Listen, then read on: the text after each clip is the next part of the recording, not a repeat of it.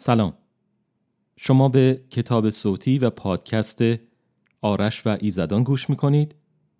به نویسندگی میشل آهونسیان و به گویندگی من آربی موسسیان.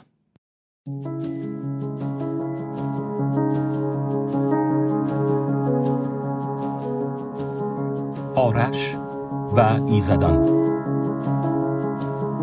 نوشته میشل آهونسیان. فصل چهارم قسمت سوم چشمان ملک الموت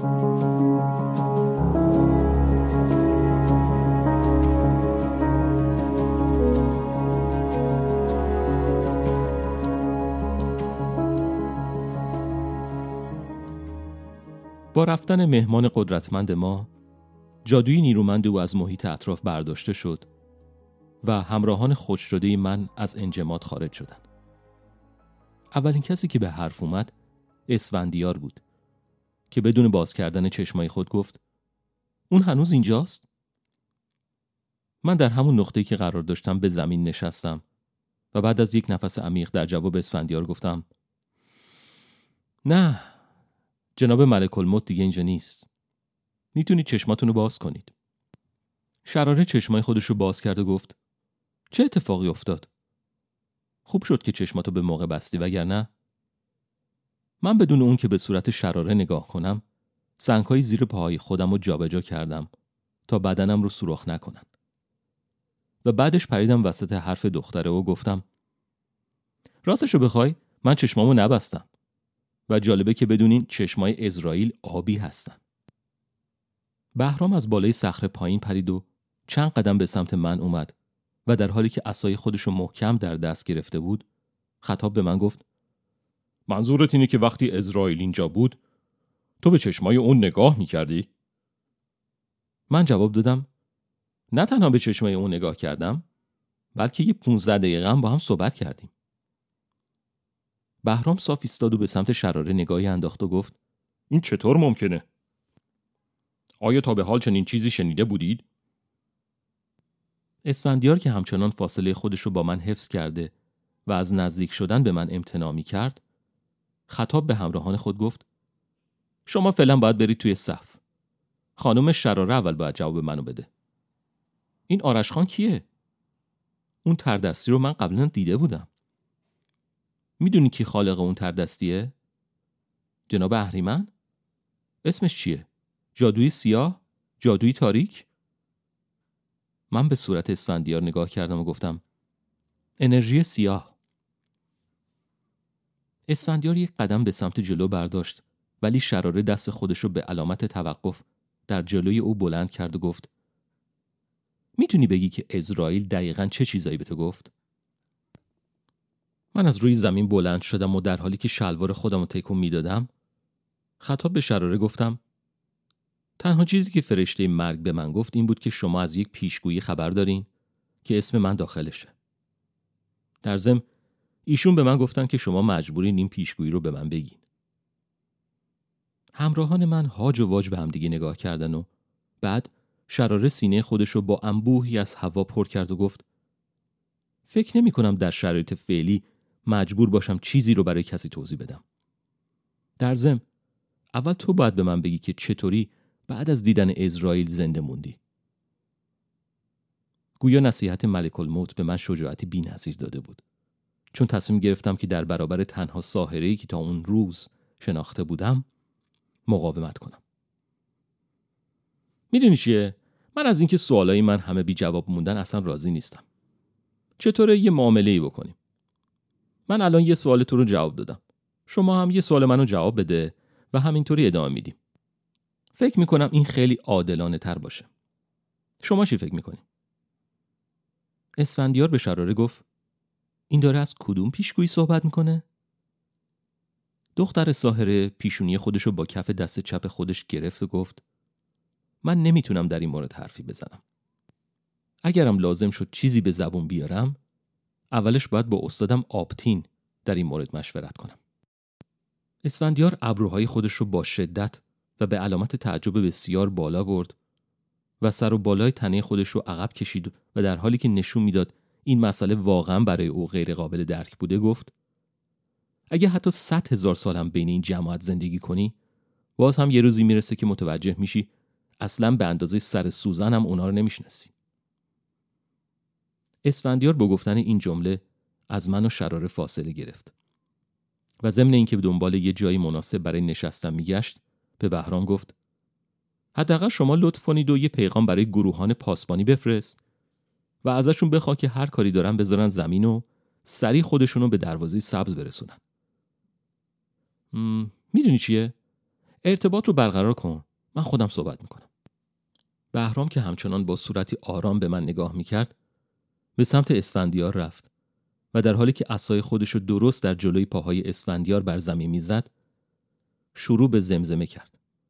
و مدتی بعد یک شعله بزرگ آتش بر بالای اسای جادوگر جوان ظاهر شد. شراره که همچنان در فکر فرو رفته بود به من نزدیکتر شد و با صدای آهسته و قیافه‌ای که مهربانتر و دلسوزتر از یک دقیقه پیش جلوه می کرد خطاب به من گفت خواهش می‌کنم از دست من ناراحت نشو. من دارم سعی می‌کنم من دارم سعی می‌کنم که آهسته و طبق دستوراتی که به من داده شده به تو تعلیم بدم.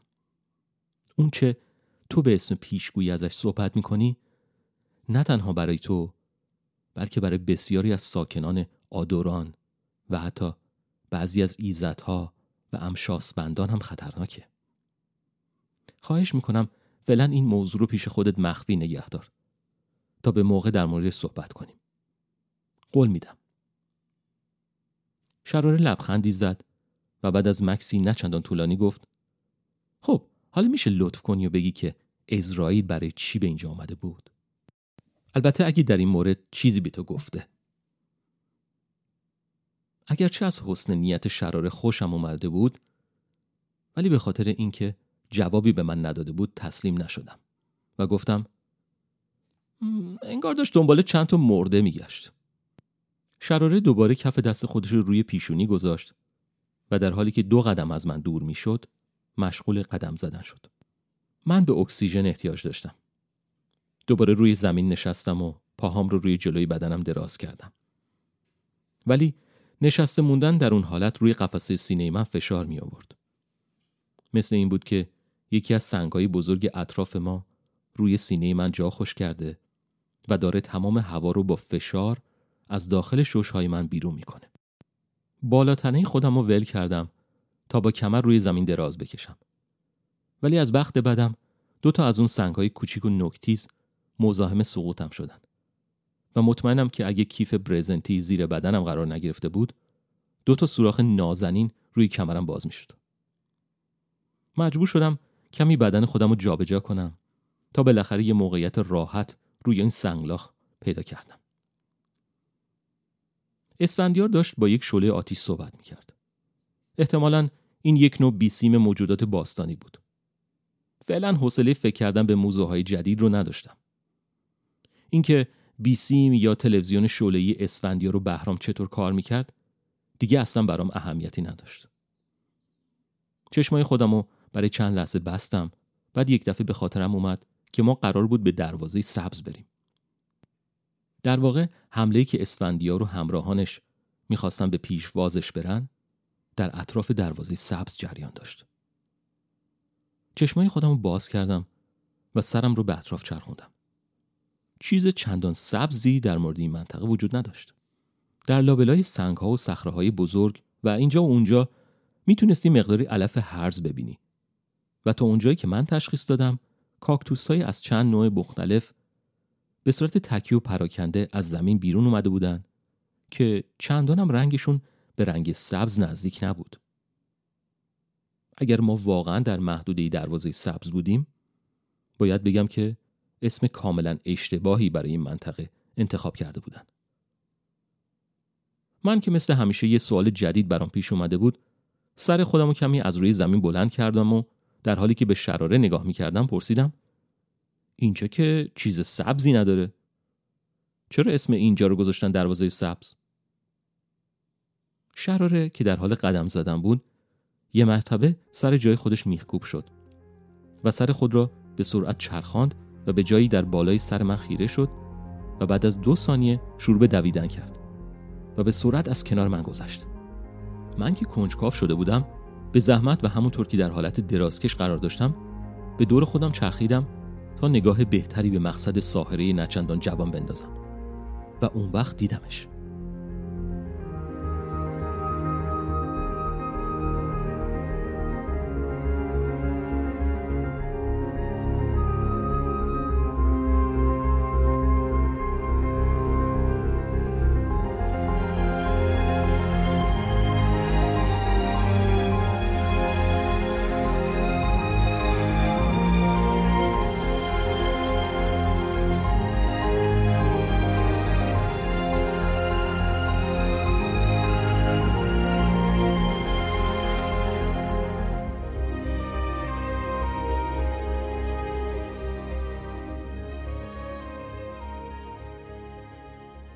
حدود پنجاه متر دورتر از جایی که من دراز کشیده بودم زمین شیبدار می‌شد و درست مثل دامنه یک تپه یا کوه بالا می‌رفت. احتمالا 100 تا 120 متر بالاتر از اون روی سراشیبی کوه یه دروازه بزرگ و مستطیل شکل قرار داشت که یه مقداری هم به سمت داخل متمایل شده بود. از اون فاصله نمی‌تونستم جزئیات دروازه رو تشخیص بدم. ولی حالا به طور کامل متوجه شدم که چرا اسم دروازه سبز رو برای اینجا انتخاب کردن خب دلیلش ساده بود. چون دروازه به رنگ سبز رنگامیزی شده بود. اونم چه سبزی؟ یکی از رنگای سبز فسفوری که حتی از اون فاصله چشم آدمو می‌زد.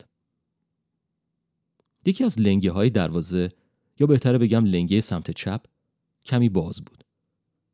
و در طول زمانی که من سعی می کردم از حالت درازکش به حالت ایستاده در بیام شراره دوان دوان خودشو به اونجا رسوند و از لای لنگه دروازه وارد اون شد. من سعی کردم که گرد و غبار لباس ها و کیفی که بر شونه داشتم رو پاک کنم و وقتی به سمت اسفندیار رو بهرام نگاه کردم گویا اونها هم رابطه رادیویی خودشون رو تموم کرده بودن و هر دو نفر در همون جهت دروازه به راه افتادن. البته برخلاف شراره این دو نفر ترجیح دادن که پیاده روی کنن. منم که دوست نداشتم در میدان نبرد تک و تنها بمونم چند قدم عقبتر از اون دو نفر به راه افتادم.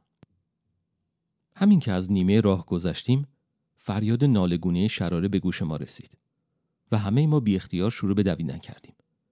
اسفندیار و بهرام که بسیار آماده تر و قبراختر از من به نظر می اومدن درست مثل قوچای کوهی به سرعت باقی راه رو بالا رفتن و در میان دو لنگه دروازه ناپدید شدن. صحنه پشت دروازه چندان دیدنی نبود. اجساد مردگان و بدنهای نیمه بیجان تعدادی از ها بر روی زمین پراکنده شده بود.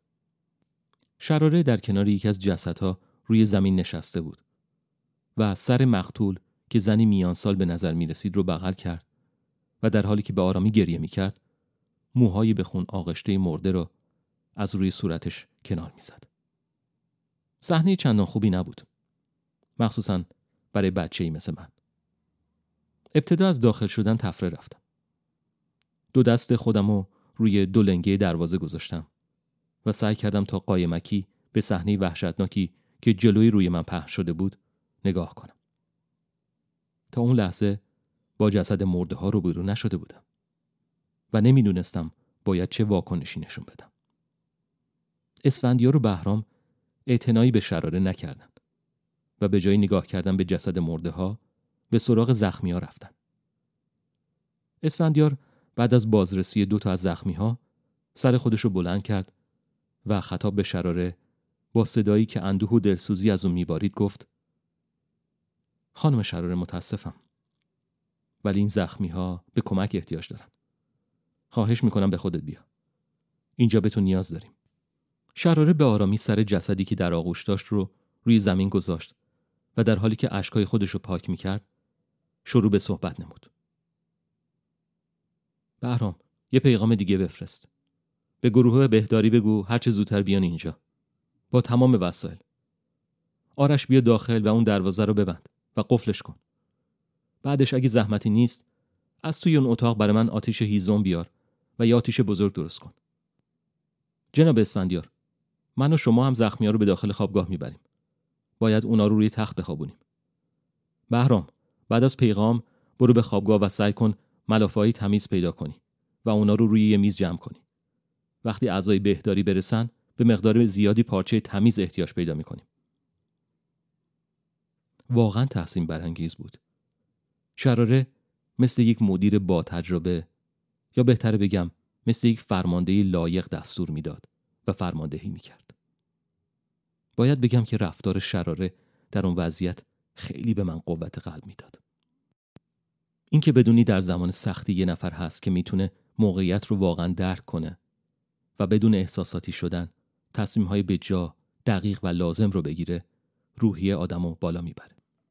اگرچه می‌دونستم که دختر جادوگر به خاطر اشخاصی که مرده بودن و احتمالاً بعضیاشون دوستای او بودن واقعا ناراحته ولی بعد از جمله های اولیه اسفندیار شراره کنترل رو به دست گرفت و برای مدتی طولانی اثری از غم و اندوه در چهره او دیده نشد.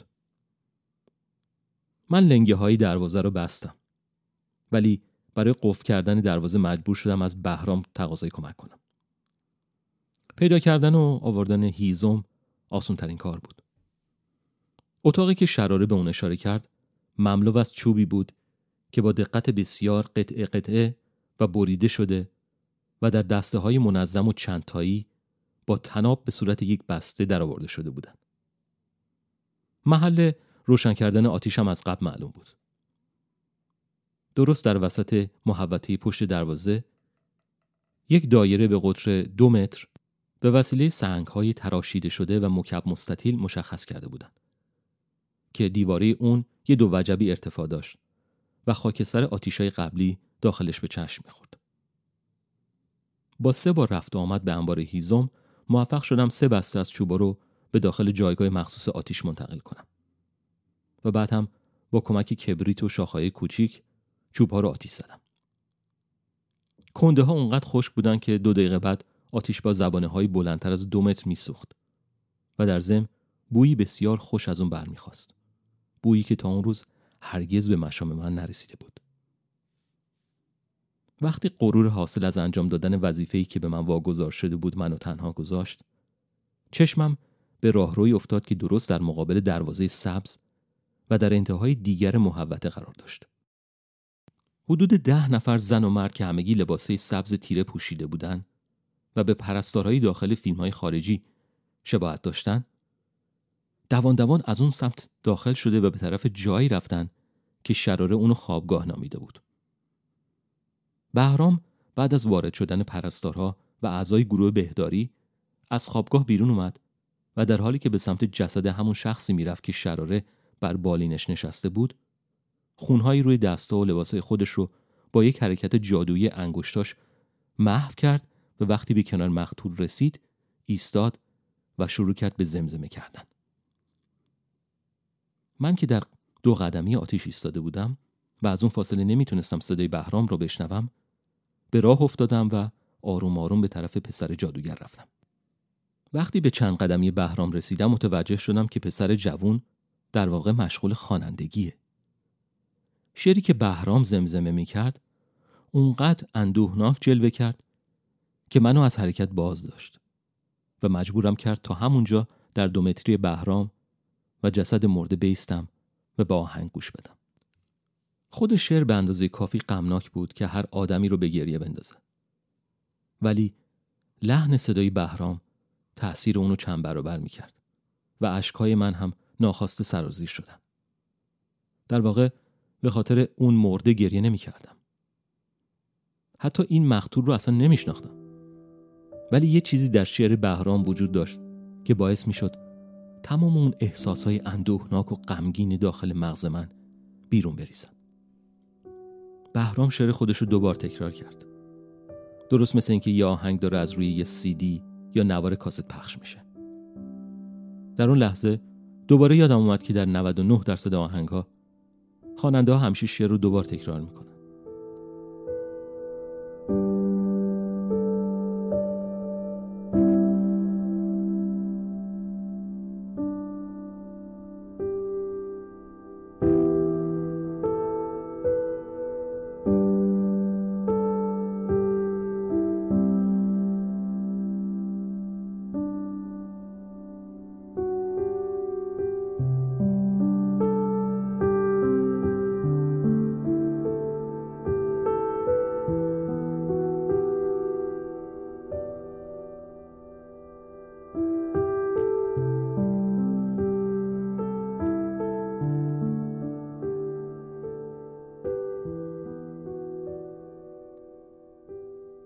یک قدم دیگه نزدیکتر رفتم تا نگاه بهتری به شخص مرده بندازم. زنی بود حدوداً چل ساله یا شاید هم چل و پنج ساله. راستش رو بخواین چندان مهارت خاصی در تخمین زدن سن انسانها ندارم. با موهای سیاه و بلند، ابروهای کشیده و باریک و موجه های بلند و انحنادار. لبخندی ظریف و رنگ باخته بر لبهای مرده نقش بسته بود. و دیگه اثری از خون روی سر و صورت او دیده نمی‌شد. گویا بهرام با قدرت جادویی خودش اونا رو پاک کرده بود. وقتی تکرار دوم شعر بهرام داشت به اتمام می رسید یک دست به آرومی روی شونه من قرار گرفت. من که اصلا توقع این حرکت رو نداشتم و حواسم صد درصد به شخص مرده مشغول بود به اندازه یه نیم متری از جای خودم پریدم. وقتی برگشتم تا ببینم کی منو ترسونده اولش چیزی ندیدم ولی کم کم شکل و شمایل یه شخص شروع کرد به ظاهر شدن. وقتی مجسم شدن اون شخص تموم شد من داشتم مثل دیوونه ها به اون نگاه می‌کردم. کسی که بغل دست من ظاهر شده بود و در حالی که دست چپ خودش رو روی شونه من گذاشته بود به من لبخند می‌زد شخصی جز همون زن مرده نبود که جسدش جلوی پای ما قرار داشت. من بعد از دو بار نگاه کردن پیاپی به جسد و زنی که در کنارم ایستاده بود به اون گفتم شما کی هستی؟ مخاطب من که حالا از خودم هم متعجب به نظر می رسید گفت تو منو می‌بینی؟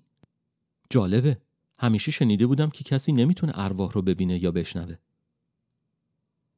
هر دوی ما که تحت تاثیر این واقع قرار گرفته بودیم بی اختیار به سمت بهرام نگاه کردیم تا عکس عمل اونو ببینیم.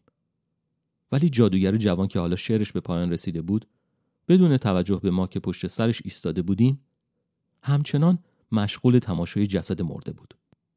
زنی که بغل دستم ایستاده بود و خودش رو یک روح معرفی کرد به این هم بسنده ننموده و اسم بهرام رو با صدایی تقریبا بلند به زبون آورد. ولی جادوگر جوان احتمالا در اون لحظه یا کر شده بود یا اینکه با این زن قهر کرده بود چون اصلا واکنشی نشون نداد. روح میان سال با ابروهای بالا رفته از تعجب به سمت من چرخید و گفت گویا این تنها تو هستی که منو می‌بینی و صدامو میشنوی. میبخشی برای یک لحظه نزاکت رو فراموش کردم. من فریده هستم. فریده خانم دست خودش رو به سمت من دراز کرد و من هم به آرامی با اون دست دادم و گفتم چطور شد که شما اینجا هستین؟ اینجا اصلا چه اتفاقی افتاد؟ شما چطور کشته شدین؟ روح فریده خانم با خودش کمی فکر کرد و سپس گفت اصلا یادم نمیاد که چه اتفاقی افتاد. ولی تا اونجایی که می‌دونم ارواح مرده ها باید مدت چهار روز در کنار جسد خودشون منتظر بمونن تا به کارشون رسیدگی بشه. حداقل این چیزی بود که پدر و مادرم به من یاد دادن. من که از سرزندگی روح فرید خانم و لبخندی که به لب داشت تعجب کرده بودم بدون اختیار یکی از اون سوالای بی موقع خودم پرسیدم. مگه شما از اینکه مردین ناراحت نیستین؟ قبل از اینکه روح فریده جواب بده بهرام به سمت من چرخیده گفت آرش خان بیا بریم. می‌تونی توی خوابگاه دست صورت خودتو بشوری و نوشیدن یا غذا بخوری. البته اگه گرسنه هستی. من سرم رو چرخوندم و به فرید خانم نگاه کردم و بهرامم امتداد نگاه منو گرفت و همون سمت رو نگاه کرد. ولی گویا چیزی ندید. بنابراین اینطور ادامه داد. البته اگه می‌خوای می‌تونی همینجا کنار آتیش بمونی تا گارد طلایی برسه. احتمالا از دیدن اونا کلی لذت می‌بری. من که نمی‌خواستم مثل یه دیوونه در حضور یه روح تنها بمونم گفتم نه همراه شما میام. راستش خیلی گرسنمه. به بهرام نگفتم که بدجوری حوس چیپس و پپسی کردم. ولی به دنبال جادوگر جوون به راه افتادم و بعد از دو قدم برگشتم تا به فریده خانم نگاه کنم. روح فریده با لبخندی دلنشین همچنان بالای سر جسد خودش ایستاده بود و به رسم خدافزی دست راست خودش رو بلند کرده و برای من تکون می‌داد. من که هنوز مطمئن نبودم دلم می‌خواد به عنوان یک دیوانه زنجیری شناخته بشم یا نه از تکون دادن دست خود صرف نظر کرده و در جواب فرید خانم تنها یه لبخند زدم. خوابگاه نگهبانای دروازه سبز که حالا بیشتر به یکی از اون بهداری های بزرگ چادری در جنگ جهانی اول شباهت داشت جای چندان دلبازی نبود. جمعا 20 تا تخت خواب که در دو ردیف دهتایی قرار گرفته بودن و حالا هم هفت تا زخمی روی بعضی از اونا دیده می‌شد. تعدادی از زخمی حالشون خیلی بد بود. چون تمام دکتر و پرستارایی که اومده بودن دور این زخمی ها گرد اومده و به اونا رسیدگی می‌کردن. در ضمن صدای ناله اونا هم از صدای دیگران بیشتر بود. دلم نمی‌خواست تا اون صحنه رو تماشا کنم. ولی خودتون بهتر از من می‌دونی که کنجکاوی پدر آدمو در میاره. همونطور که سعی داشتم در گوشه ساکت و بدون حرکت ایستاده باشم زیر چشمی و قایمکی به کار کردن بهدارا نگاه می‌کردم. یک مرتبه زخم بزرگی که در پهلوی یکی از آقایون شکافته شده بود و حداقل یک وجبی طول داشت راه خودش رو به داخل چشم من باز کرد. برای یه ثانیه اول این فکر به ذهنم اومد که برم بیرون و بالا بیارم. ولی وقتی اون یک ثانیه گذشت یک احساس دیگه به من دست داد. بدون اختیار خودم به سمت تخت اون مجروح رفتم و بدون توجه به چهار نفری که داشتن به زخم رسیدگی می‌کردن در کنار تخت ایستادم و بعد دست چپ مریض رو با هر دو دست خودم گرفتم. ناگهان ناله مجروح قطع شد و کسانی که در اطراف تخت بودن به سمت من چرخیدن و مات و مبهوت به من نگاه کردند. ولی من به این توجه علاقه نداشتم. در داخل من چیزی مشغول جوشیدن بود. درست مثل این بود که یک صفت جدید در شخصیت من ظهور کرده باشه. صفتی که به من می‌گفت لازم به این مریض کمک کرده و اونو شفا بدم. خب احتمالا این به نظر شما کاملا دیوانه کننده جلوه می‌کنه. ولی جلوی چشمای اطرافیانم زخم پهلوی مجروح آروم آروم شروع به خوب شدن کرد و بعد از حدود ده ثانیه کاملا بسته شد. رنگ و روی صورت مریض هم معمولی شد و تمام آثار زخمای دیگه و خونی که بر روی بدن بیمار وجود داشت نیز کاملا پاک شد. وقتی به صورت خوشحال و در حال متعجب مریض نگاه کردم آژیر راداری من دوباره به صدا در اومد. این بار نوبت من بود که عقب نمونم. باید خودنمایی می‌کردم. باید به اون کسی که داشت به من نزدیک می‌شد نشون می‌دادم که از اون نمیترسم. درب خوابگاه درست پشت سر من بود پس به سرعت برگشتم. زنی بلند قامت که حداقل سه وجب از بلند قدترین آدمی که من در عمرم دیده بودم هم بلندتر بود وارد خوابگاه شد. اولین چیزی که نظرم رو جلب کرد تاج طلایی این خانم بود که در وسط خودش یک جواهر بزرگ و سیاه رنگ به اندازه یک نمکتون داشت. زنی که وارد شده بود به اطراف نگاهی انداخت و بعد با صدای ملکوتی گفت دو تا سوال دارم. اول اینکه اون آتیش رو بیرون کی روشن کرده؟ و دوم اسم این پسری که جرأت کرده در حضور من معجزه کنه چیه؟ من که حالا مطمئن بودم در حضور چه کسی ایستادم. بدون اون که نگاه خودم رو از صورت تازه وارد بردارم خم شدم و در حالی که ادای احترام می کردم زانوی راست خودم رو به زمین زدم و گفتم الهه اهورانی. زن تازه وارد که حالا چشمای سبزش برق می‌زد به چشمای من خیره شد و لبخندی شیطانی صورتش رو تسخیر کرد. در جواب الهه من هم لبخند زدم و گفتم خیلی خوش آمدید بانوی من.